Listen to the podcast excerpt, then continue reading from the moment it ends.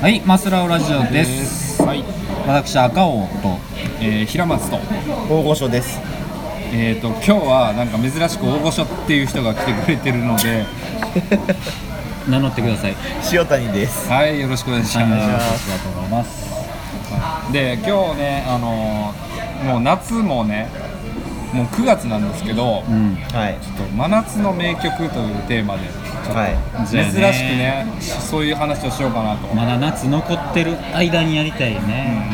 まだ暑いから。でですね今日はあの皆さんに、んえっと真夏の名曲ベスト3をあの用意してきていただいてるんです考えました。はい5分で。 5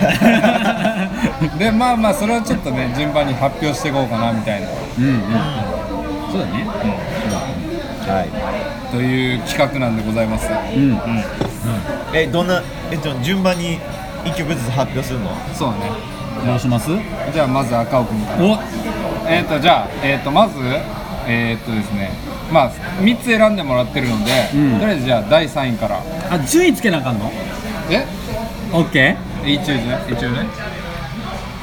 はいでは、えー、と赤尾君が選ぶ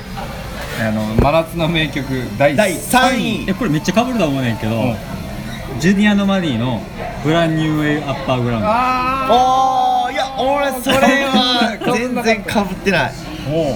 うおう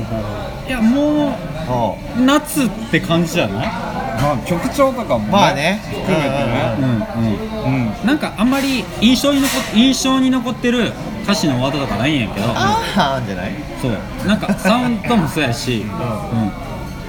うん、なんかもう夏であなんかのもうこう何海水浴びたいみたいな感じあーであの曲結構面白いのはさなんか後半結構ビートルズじゃないですかああねそうそうそうそう、ねそうなうんん全然わからんアンハーって言ったけどその後あおうとそうかだね Come together あーっていうやんあかあもろやうんそうそうそうそう、あれはもうへービートルズの「カム・トゥゲザー」やしで何ワイじゃあ「ワインディング・ロード」っていう歌詞自体ももうあのビートルズの「ザ・ロング・ワインディング・ローあド」あですよね多分ね、へえあそうなんジェやニマに全然ビートルズ好き感出してなかったうわすげやんえと思う俺昔ユキのインタビューを読んだ時にこの曲の最後のリフレインは「シャレで入れました」っていう言ってそうただねビートルズのっていうことねそうそうそうシャレで入れたんですみたいなインタビュー読んだことがあって、うんうんあそうなんでやもめっちゃいいねんでイントロのギターからなああじゃあじゃあじゃあキュイーンとかあ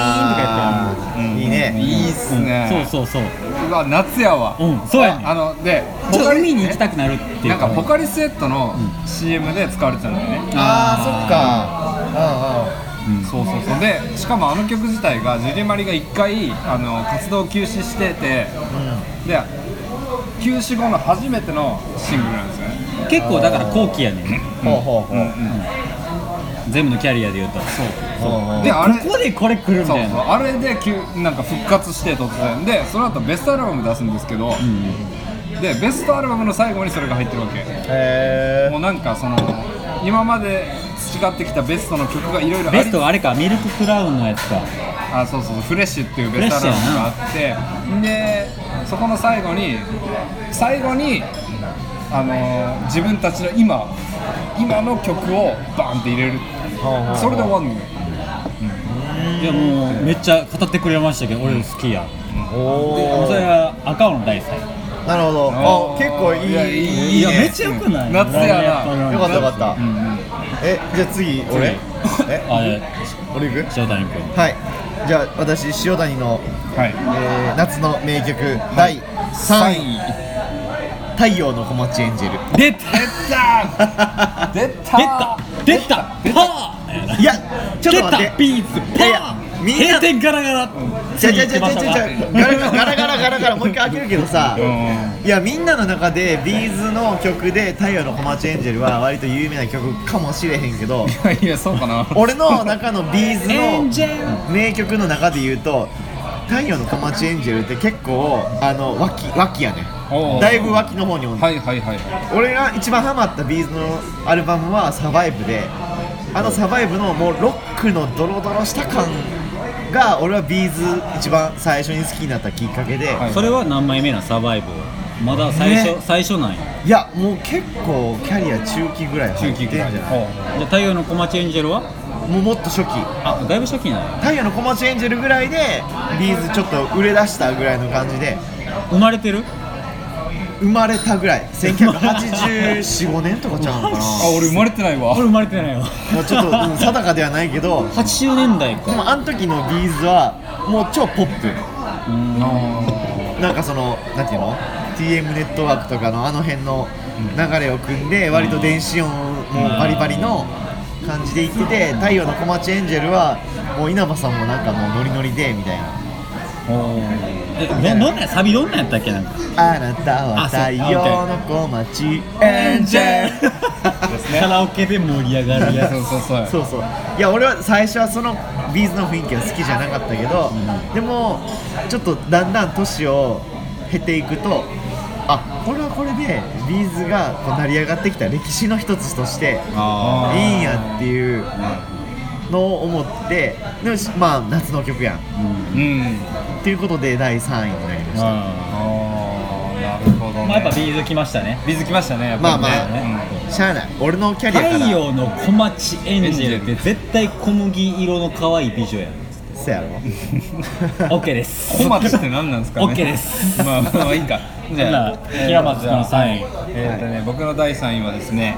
えースピッツの渚おおあーあちょっとそれは危ねえやらやられた危なかったか危なかった危危ねえなかっマジで俺やられた感あるわ俺かぶってないわそ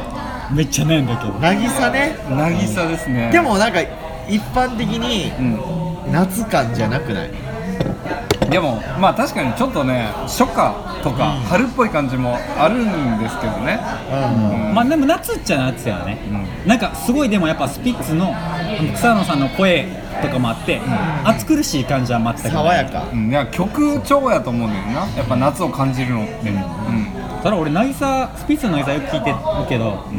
なんてやろ結構爽やかっちゃ爽やかやねんけど、よくよく聞くとちょっと暗い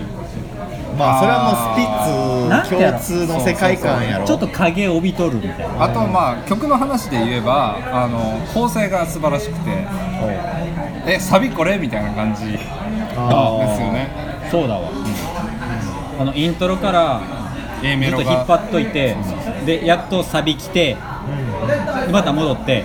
「よっしゃサビ来るぞ!」来ないで終わりそうそうそううんなん確かあの確かに1回サビ来て終わりやんな2回かな2回二回かな2回、ま、2回か来て最後大サビ来るかなここで来るやろみたいな感じで来て来ないまあスピッツはいつも A メロが素晴らしいんですけど、 ん A メロでガッて持ってって、サビそれみたいな感じがあすごいー 好きなのねそれ俺昔はもう許せんかったけどもう AB サビってコントを俺は納得せんかったけどもうようやく分かってきたその良さいがやもう名曲すぎるよなまあねアルバムもいいよねでインディゴ地平線かうんうん一番売れたんじゃない一番売れたのかなどうなんでしょうね蜂蜜とかもあなんかインディゴチェ戦はなん一か番サイケサイケだと思ってんのよ俺はあそうなサのイケデリックなアルバムだなと思ってて他のねアルバム聴い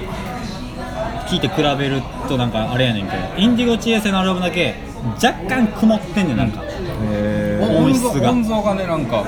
ふわなんかぼわっとしてんのよななんかすごいクリアじゃないんですそよう渚とかもすごいなんか突き抜ける明るい曲のはずやのに若干曇ってんねんな、うんうんでだからもうなんかスピッツの中のサイケデリックなアルバムかなってちょっと思ってますね、ちょっとまだ今度アルバム聴こう、はいや全然名曲やあなかなかいいねい、いいですね、では続きましてですよね、じゃあ赤尾くんの第3位はあちょ2位か第2位ね2位よこれね、こここで言うはずじゃなかったんやけどなんか補欠みたいな決めてたやんかおう3つって言われたけど、でナイスピッツの渚ってきて、僕ねシャムキャッツってバンドの渚があ今大好きあ俺は通ってないいやもう今ですあそ別にシャムキャッツの中でシャムキャッツっていうバンドの中で渚っていう曲が一番好きなわけじゃないんやけど、まあまあその千葉のバンドやねんね、